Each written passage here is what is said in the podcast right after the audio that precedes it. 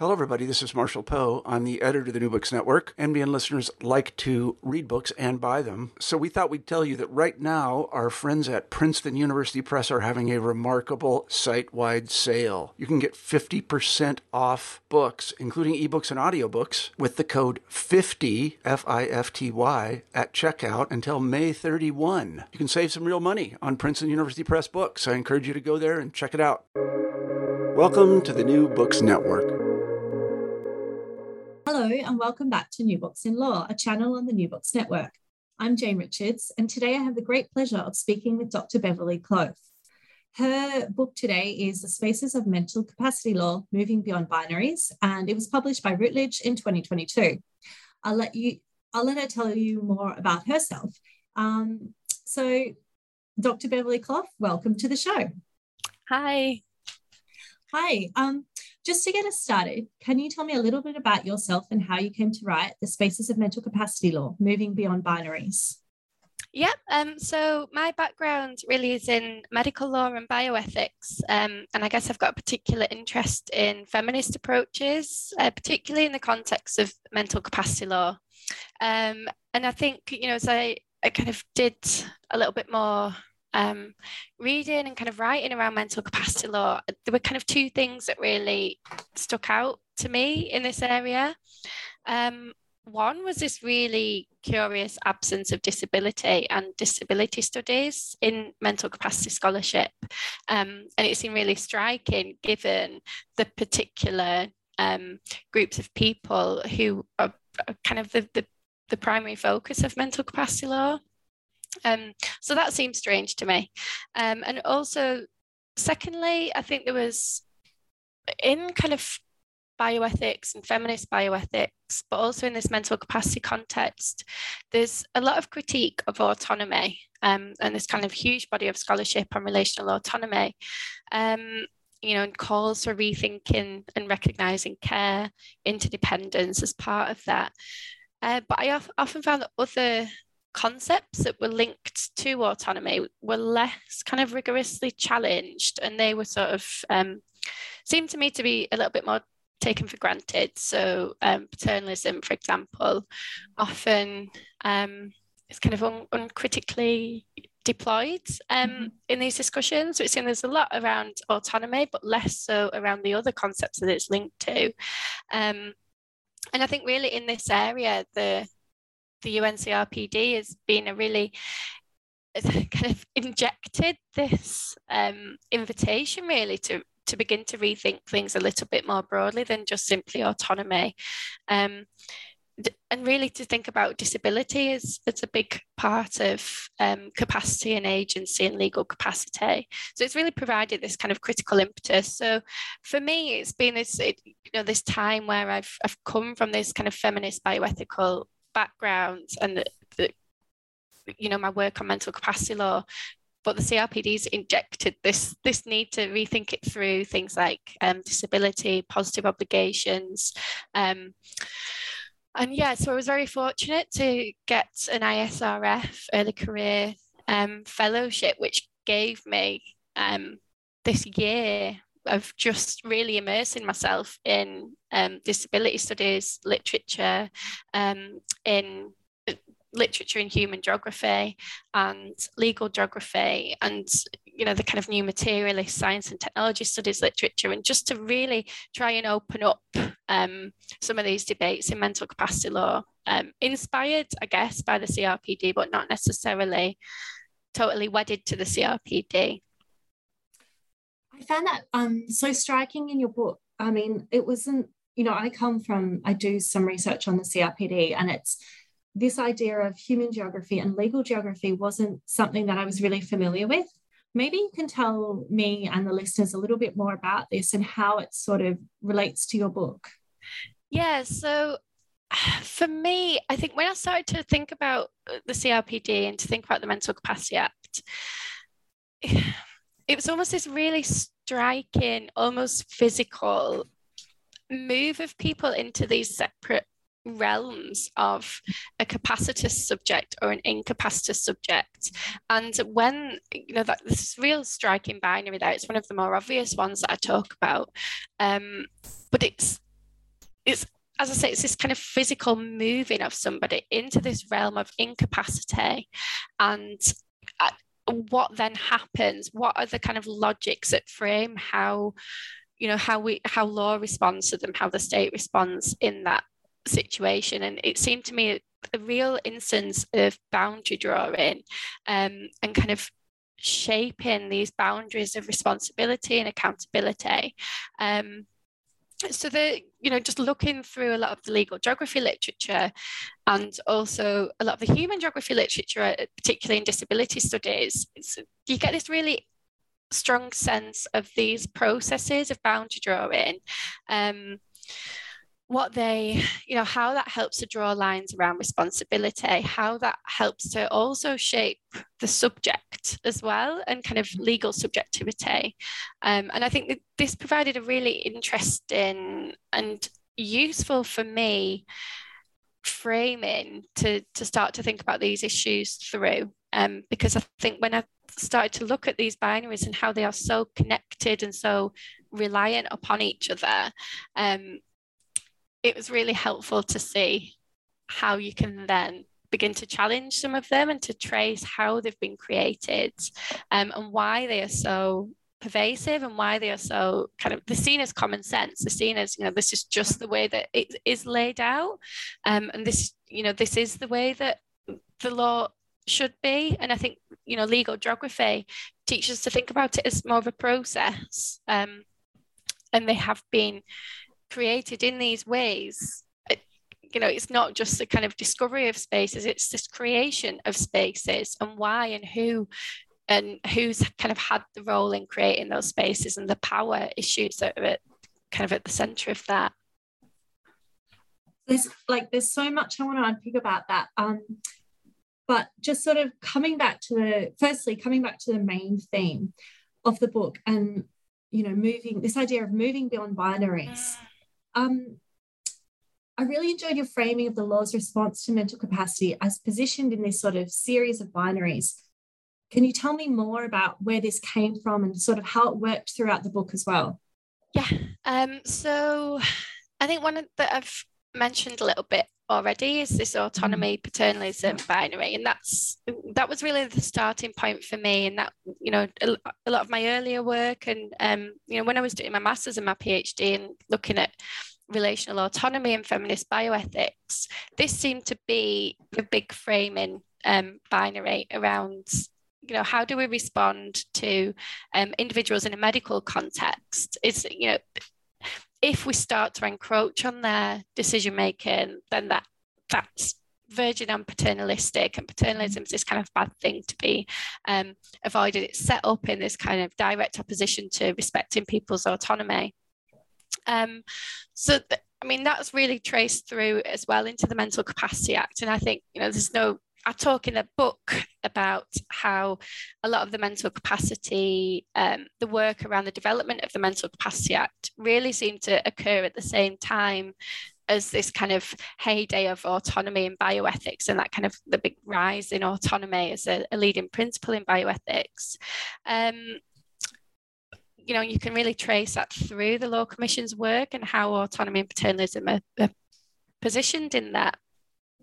But I think what's really striking when you start to dig down in the Mental Capacity Act is how other binary frameworks are really carefully interwoven with that autonomy, paternalism binary, and they're kind of mutually dependent on each other, and they mutually sustain each other. So things like empowerment versus protection, and you often see this in, I mean, most discussions of mental capacity law that I see, it's, you know, it's, are we empowering or are we protecting? And it's often just kind of trotted out as a sort of mantra. And I think I'm intrigued really as to what else is allowed or not allowed to be included as part of that consideration. We've got the public-private divide, which I talk about in the book as well, and it's a kind of long-standing feminist legal preoccupation with this public-private divide and what it does, you know, tying into ideas about the state and the individual. But also I think disability and non-disability, which, as I've already said, I think it's slightly remarkable that disability it's not really being engaged with much in the kind of the earlier mental capacity work. I think David Carson's work in the kind of early 90s is a counterpoint to that, but otherwise there's not been a very strong critical approach to disability and that kind of disability non-disability binary that we see. But I think what's interesting is how, as I said, these binaries all seem to shape these kind of logics of mental capacity law, and they are so dependent on each other. And I think this, one of the things that I'm wanting to do with the book, kind of, as I said, inspired in some ways by the CRPD and the way it invites us to start to tear apart some of these binaries and to unpick them and to look at things from a different perspective, is really to encourage scholars to recognise that we might be able to chip away at one side of one of these binaries. So, for example, we can focus a lot of our attention on critiquing autonomy, but we also have to be very mindful about what that is also entangled with. And if we do start to chip away at one of these binaries, or at least half of one of these binaries, other binaries might be shored up, and that can have unforeseen consequences. It could have deeply problematic consequences. So it's just this awareness of how they link together, how those links have been created, and how those boundaries have been drawn over time. That's so interesting.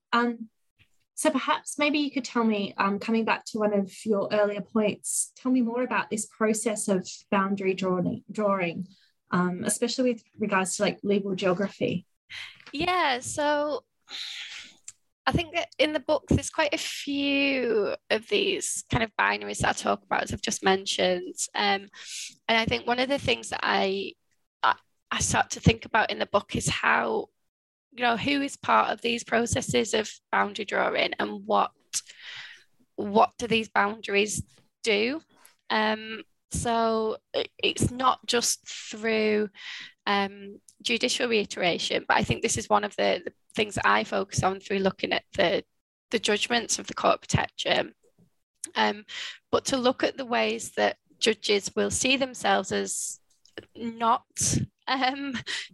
creating law, not shaping law, and they kind of just see themselves as discovering these kind of pre-existing boundaries that we have. And I think in chapter 7, when I talk about the public-private divide, I look at this in quite a bit of detail as to how, in law, we don't necessarily see ourselves as part of the drawing of boundaries, but actually these judicial reiterations of things like the public-private divide, or of things like autonomy versus paternalism, these are part of these processes of entrenching, re-entrenching, maintaining these boundaries and these binaries, and just really shoring up these logics that they're all entangled with. And so this relates to another point you just made. You talked about who is part of the process and what do these processes do? But then earlier you also talked about the way that these processes, it is shored up in judgments and law, the way that these shape legal subjectivity. Can you talk a little bit more about this concept of legal subjectivity and, through the processes, and what sort of happens and what does legal subjectivity look like, especially in the context of your book? Yeah, so I think As a starting point for my work with the book, and alongside many kind of feminist legal scholars, I was concerned with the way that we have this kind of liberal legal subjectivity, which is tied to this kind of abstract, individualistic, unencumbered, masculine subject. There's nothing necessarily new or remarkable there, but I think for me, it's interesting to think about how that features in the mental capacity framework. And you can see it very strongly in the way that capacity is assessed. And I think people like to think of the Mental Capacity Act as this kind of politically neutral legal framework that's, you know, it's just about this objective test of someone's mental capacity and their best interest. But you can see just through this, the way that mental capacity and the assessment of capacity is framed, but there's a particular legal subject that is envisaged by the legal framework. So it is about this kind of rational, autonomous individual. The focus is on the individual's best interests. And this is really kind of tied into this, the work that I think disability studies scholars have done about how disability is created and crafted as the other, and it kind of reinforces this normative idea of what the kind of liberal subject is and should be. And disability is seen as the other to that, and I think you can really see this strongly with the Mental Capacity Act and how the incapacitated individual is kind of shifted into this realm of the other, whereas the capacitated individual embodies exactly, you know, this ideal liberal legal subject, the kind of thinking, rational, autonomous person. And this is really kind of reinforced throughout different parts of the Mental Capacity Act. So again, we see in terms of the kind of state individual binary that we see, and that really kind of creates this idea again of the state shouldn't intervene in this autonomous individual's life. There's only certain circumstances in which it's okay for them to do so, and the state is kind of positioned as this separate entity that hasn't had a role in that individual's life. The kind of there, I kind of envisage it as a state as kind of hovering over but not actually involved, unless we can move this individual into this realm of the other, and then the state can intervene. I think just even though we're not necessarily thinking about legal subjectivity, I think we get a strong sense of the ideal liberal legal subject coming through. And I think disability studies and particularly the kind of human geography literature that engages with disability studies is really useful for legal scholars in this area, actually, to think about how law is part of these kind of processes of disability. And it's not this kind of neutral process, again, that's just kind of discovering these spaces and creating categories, but it's having a role in reinforcing ideals of you know, the ideal subject, the disabled subject, and you have responsibility as kind of part of that. Yeah, that's super interesting. And your book really does challenge this idea of, you know, these sort of binaries and law itself as being inherently neutral, because I think what comes through in all of these concepts, you know, and, you know, it can be argued even reading the CRPD that these sort of concepts like autonomy are actually neutral, and, you know, the legal subject is objectively neutral. But sort of, you know, one of the key takeaways from your book, and then one of the key challenges that it presents, is that actually these sort of common sense binaries are not, in fact, necessarily so common sense or should be accepted at all. They shouldn't just be sort of assumed to be neutral. I mean, if I have no other takeaway from your book, I mean, I do have many, but one of the key takeaways you just said is that this idea of the state shouldn't, you know, isn't permitted to intervene unless a person is sort of categorized as the other. And that it's, you know, so interesting the way that the law does this. So I guess then perhaps this is a good time to ask you, you know, your second chapter is titled The Conceptual Terrain, Spatial Dynamics in the Law. I'm interested to know, you know, and also with your background, talking about your background of bioethics and feminist studies. So then how does space construct networks of power? Yeah, a big question. Lots of, I guess there's a few ways that I could think about this. But a big part of it, I guess, for me is in terms of how space is used to draw these boundaries around responsibility and accountability. I think, and this is one of the things that's been most striking in kind of thinking through the book and reading the cases through this particular lens that I've been kind of thinking through, because the way that these boundaries are drawn around the individual and the state has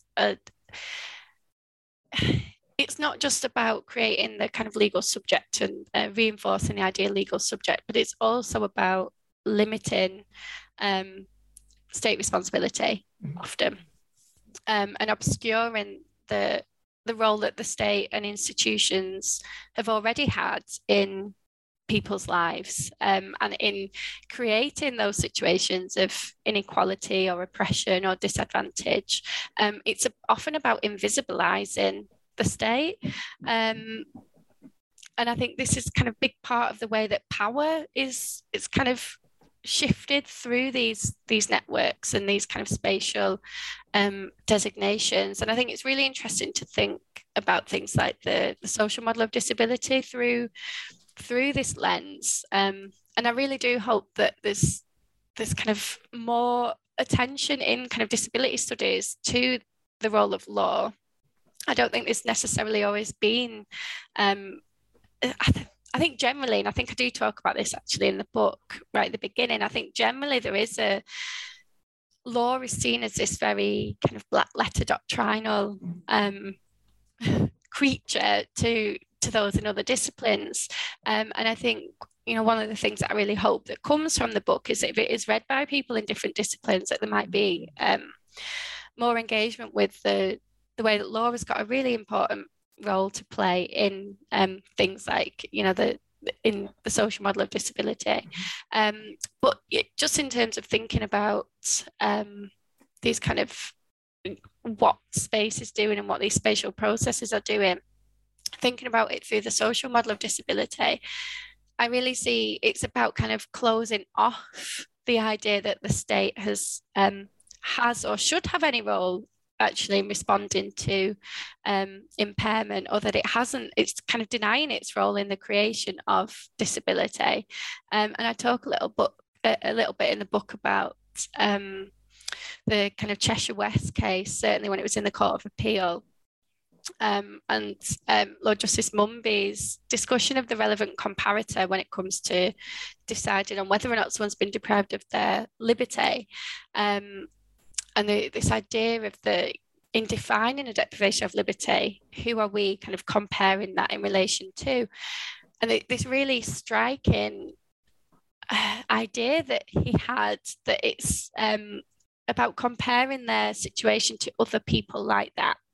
And that was the way that it was phrased in that case, hugely problematic. But for me, that really tied into this individualized model of disability as being this kind of internal limiting factor on someone's life that the state just had no role in. And you really see that coming through in other chapters that in the book, when I do look a little bit more at liberty and the kind of the philosophical approaches to disability and liberty, and again this real the way that disability is envisaged through this is really problematic. But to me, it's a total denial of the state's role as part of disability, and it's about the way that these boundaries are drawn around who the individual is, who the state is, when and where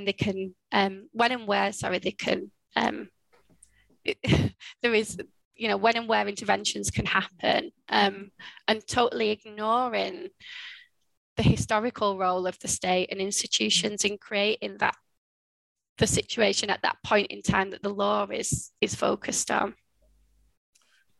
So then, picking up on this point about the CRPD and especially the social model of disabilities, through your analytical lens, do you feel that the CRPD does break down, or at least attempt to break down, these sorts of binaries, or does it almost reinforce this concept of black letter doctrinal law? I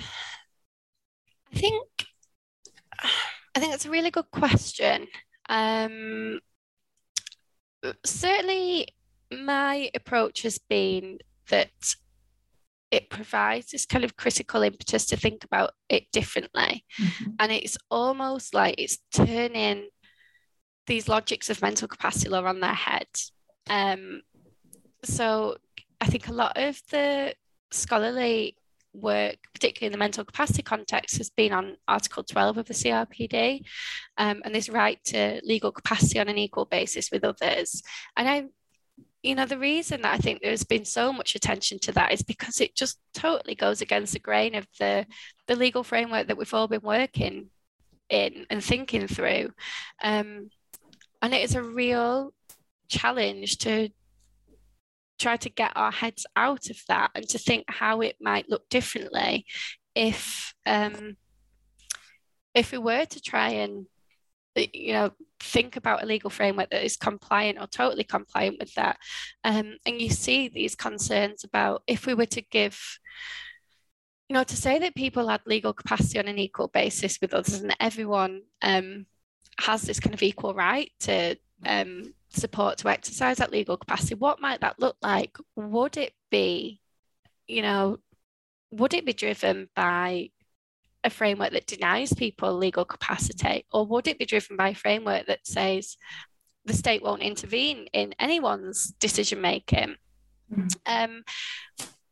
My concern has been that some of those interpretations have been so driven by the framework that we've already got that we're kind of being driven down these dead ends in thinking, and we're hitting up against the same binaries that are part of the mental capacity legal framework.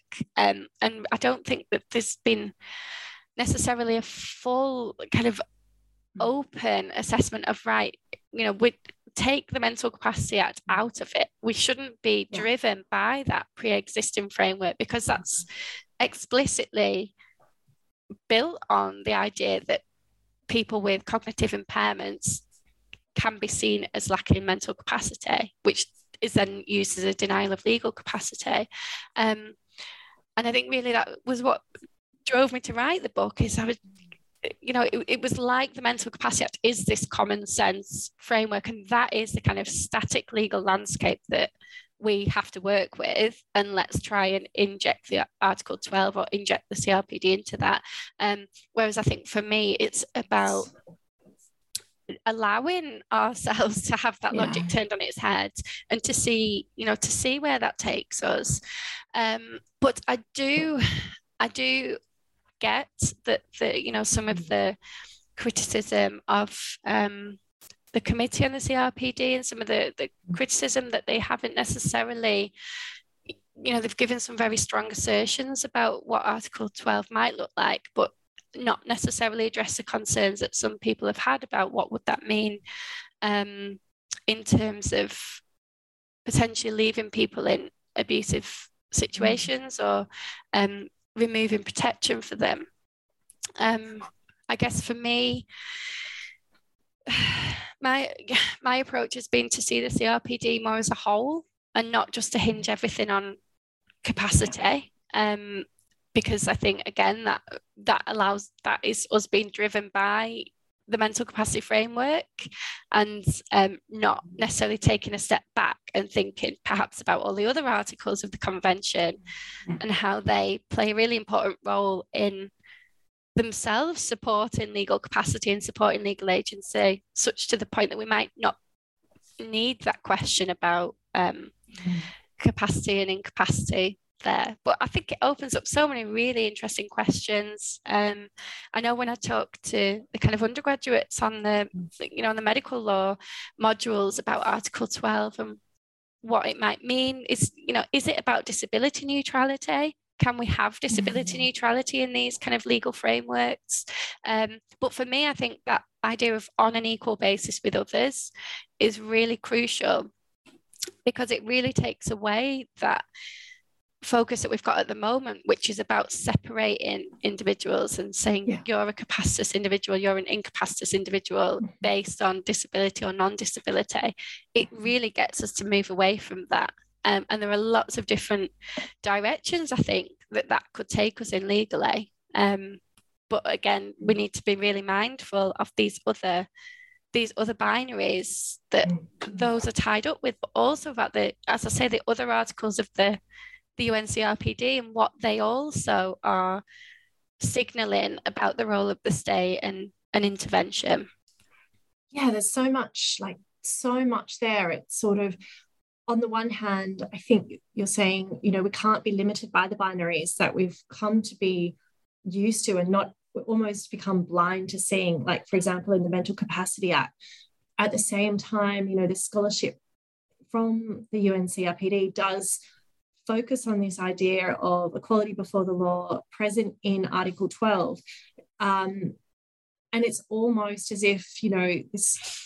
as you just said, Article 12 is being fed into these existing systems, and what we actually need to do is move beyond that and perhaps question further these binaries, and sort of, it's almost a bit unsettling for lawyers, I think. Yeah. I also found really interesting, so you talked about this and gave sort of, I wouldn't say suggestions, but sort of contextualise all of this in other theories of, for example, vulnerability and relational lens as well. Maybe you could talk a little bit about what the vulnerability literature would add to all of this. Yeah, so I've done, in the past, I've done quite a lot of work with vulnerability theory and thinking about it in relation to disability and mental capacity.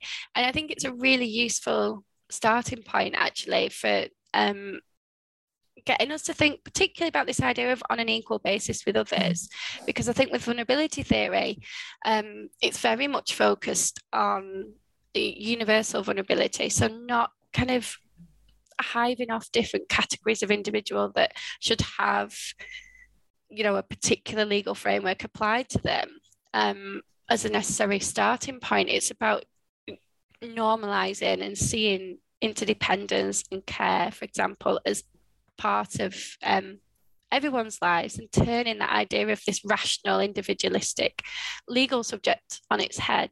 So I think that in itself gives a really interesting starting point, and I can certainly see some parallels with the with the social model of disability, but also with the CRPD, because the CRPD is obviously very much rooted in the social model quite explicitly.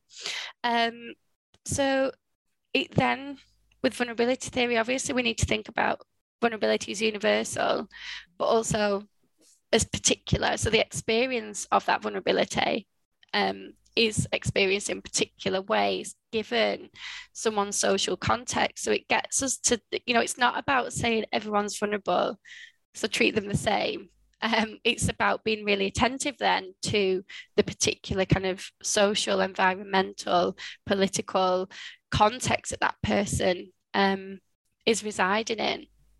So I think, that is, it does give some really important insights to the CRPD, but also Article 12, in that it's not necessarily saying, and my reading of the Article 12 has always been that it's not necessarily saying you need to then, if we're treating legal capacities on an equal basis with others, that's not necessarily saying we then need to kind of step back and not intervene in anyone's decision making. And I think the vulnerability theory can be really helpful in thinking that through, because there is a danger that you then you can reinforce the individualistic reading of mental capacity law and the kind of liberal legal subject through that. And I think that is exactly what is to be avoided, and I don't think that a kind of true, if there is such a thing, but a kind of careful reading of the CRP doesn't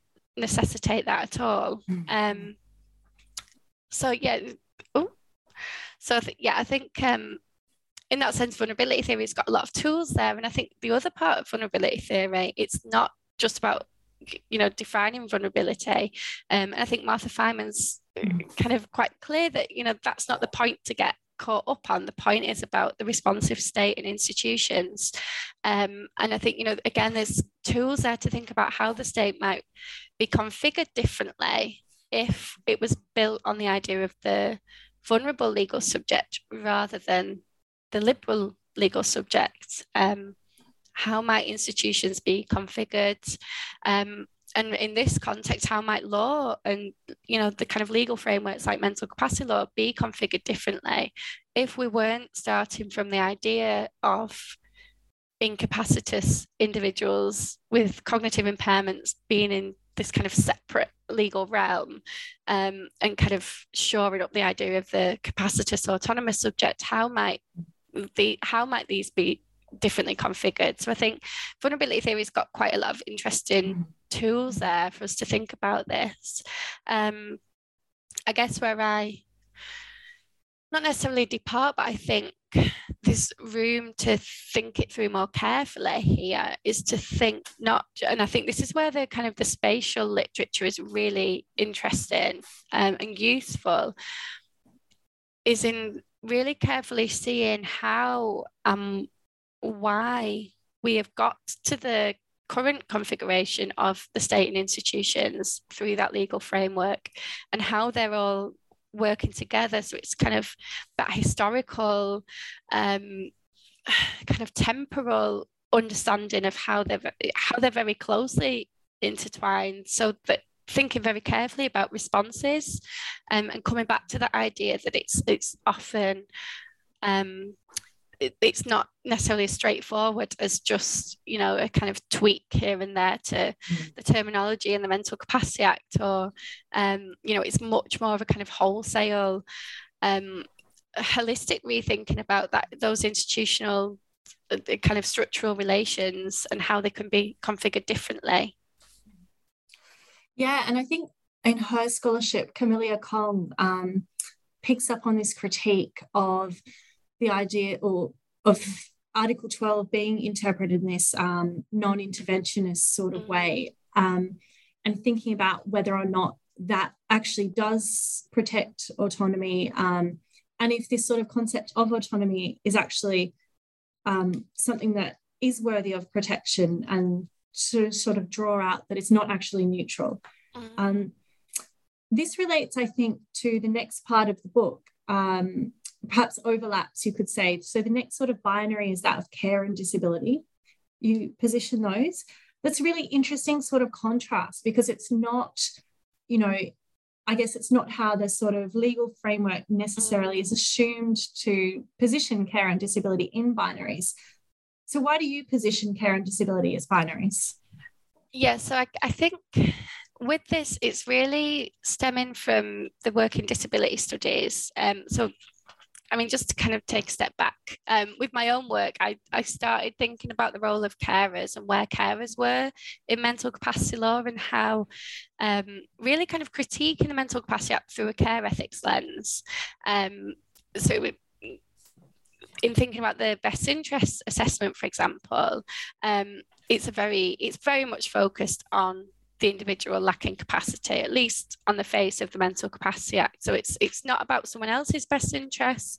It's just about that individual's best interests. And carers, and kind of informal carers and family, are there just as kind of ways to understand a little bit more about that individual's best interests. It's not about the relationship as a whole, or what legal response might best facilitate that kind of care relationship.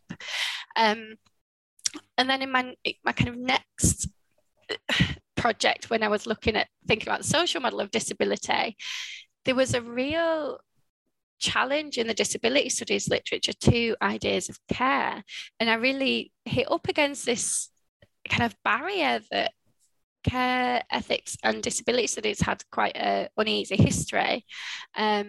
And I think some of this, from looking into a lot of the writing in that area, particularly in the kind of 80s and 90s, it stemmed from a lot of the kind of feminist care ethics work around the way that deinstitutionalization kind of it was framed as kind of creating a burden on informal carers and family carers, and tying this to these kind of broader critiques of how responsibility was privatized into these kind of domestic spaces rather than the state kind of recognizing their responsibility. So it was this kind of physical moving of disabled people from institutions into the community, which actually translated often as into domestic spaces. It privatized responsibility, it privatized dependency,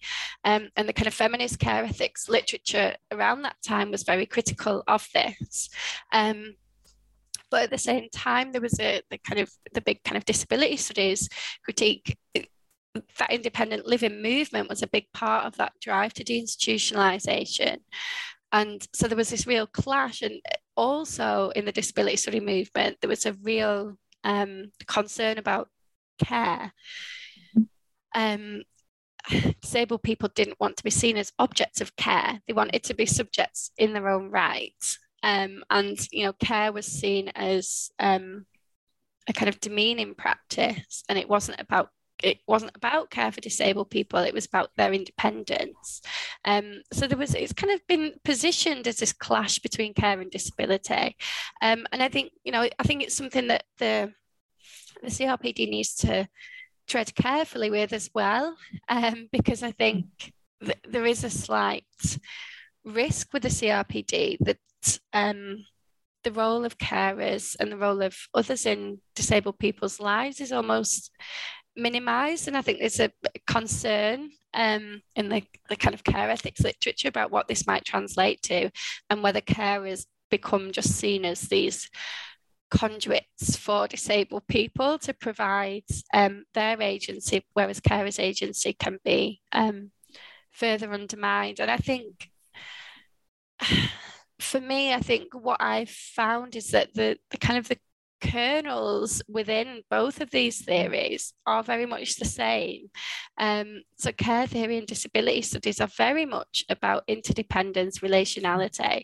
The kind of independent living movement in disability studies was never about people just saying they want to be left alone. It was never about this kind of individualistic liberal subject. It was about the kind of provision of resources to facilitate people's independence. It's, you know, there's a very different emphasis there. And I think both care theory and disability studies are very much focused on the provision of resources and support. So I think there's been a kind of tendency, there's almost been a caricature, I think, around care and disability studies that has prevented this useful alliance that there could be in terms of, for me, a broader challenging of, again, coming back to responsibility and accountability and the role of the state. So I think, yeah, what I've been trying to do in that chapter is to draw attention to that kind of, and recognise the kind of previous theoretical antagonisms that there've been, but to draw out the alliances that can be drawn there, and the resources from both of the approaches that aren't necessarily antithetical, but that both actually really push towards this recognition of our embeddedness within these kind of networks and resource networks, and really pushing against any moves to privatise dependence and responsibility, either within disabled people or within kind of care spaces. There's honestly so much more I could ask you, but I do see we're running out of time. Just before you go, I'm wondering if you can tell me, do you have any key takeaways? And also our famous last question for the New Books Network, what are you working on now? Yeah, so I guess there's... well, I think two things that I hope come from the book. One is really about being very careful when we're thinking about legal reform in this area, and just a kind of think through how proposals for reform will will kind of link to these binaries. And, you know, as I've mentioned earlier, I think there's often a risk that if we kind of just chip away and solely focus on one, then that means that the other binaries tend to get shored up in a way to kind of maintain that legal framework and that kind of internal coherence that is built around that legal framework. So I think it's really about being very careful and being attentive to these wider, the context of mental capacity law. And I think one of the things that I mention in the conclusion actually is that it may be that new binaries pop up. You know, can we have a legal framework that isn't, is there something kind of as part of law that means that it has to work in these kind of binary ways? I think Margaret Davies' work is really good for getting us to think about law and, you know, law unlimited. And but I think at least even if we do have these new binaries pop up, we can understand them and we are being attentive to them as part of these legal reform processes, rather than just seeing them as necessarily kind of a fixed part of the legal landscape. I think I also hope that people take a hopeful message from the book. I think that, you know, there is quite a lot of kind of critical commentary on the Mental Capacity Act. But I think one of the things that I'm really hoping to signal, particularly through thinking in terms of legal geography and these processes, is that these frameworks and these logics are inherently unstable, and that they can be changed. But you know, if we can begin to map these binaries and how they work together, and how, you know, the different kind of institutional and structural relations that these sustain, then I think it gives us actually some more kind of critical tools for thinking about different sites for legal change and different sites for kind of progressive reform attention that aren't simply just hinged to things like autonomy. And I think it actually opens up, hopefully, some new perspectives on where we can start to challenge. And it might even be very small shifts that actually have some of the bigger kind of consequences here. And so what am I working on now? I think a couple of things that stem most immediately from the book. One is thinking about temporality, and there is a huge and growing body of particularly socio-legal literature on temporality in law, and I think the mental capacity context provides a really interesting case study for this. Some of the points in the book, I talk about this kind of linear progressive temporality that we see in some of the mental capacity cases.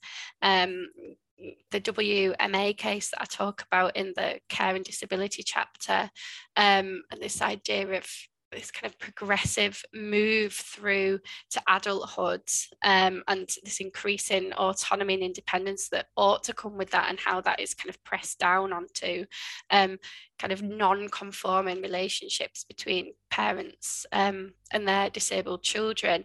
But I also think the temporality at a broader kind of, in terms of the whole way that the legal framework works, and actually how that jars with the very different temporality that I think we have in the CRPD. And I wonder whether this is part of why when scholars and policymakers and practitioners are trying to think through ways that we can make mental capacity law compatible with the CRPD, I think the very different temporality of how interventions are seen and the role of the state is seen in these two different frameworks is part of why there seems to be such a clash. And then the second thing that I've been kind of thinking about for a couple of years now is home, and how that really comes through in the work around liberty and disability in a home, and the way that home and domestic spaces are seen as these sites where dependency and care is privatized and this responsibility is kind of shifted. So I'm doing some work thinking about law and home through a kind of spatial legal geography lens, at a kind of broader level, and then kind of funneling that down into thinking about the implications for mental capacity law and disability, and concepts like liberty as well. Yeah, and I mean, you've given some really sort of inspiring paths for research there, and I can't wait to read more of what you do. And it's always so good to end on a hopeful note, because, you know, a lot of this work isn't always so hopeful. So thank you so much. Thank you. That's brilliant. Just to finish off today, firstly, thank you so much, Dr. Beverly Clough, for being on the show. It's really great. I'm Jane Richards, and I've been speaking with Dr. Beverly Clough about her book, The Spaces of Mental Capacity Law, Moving Beyond Binaries. It was published by Routledge in 2022. This is New Books in Law, a channel on the New Books Network. Bev, thanks for your time. Thanks.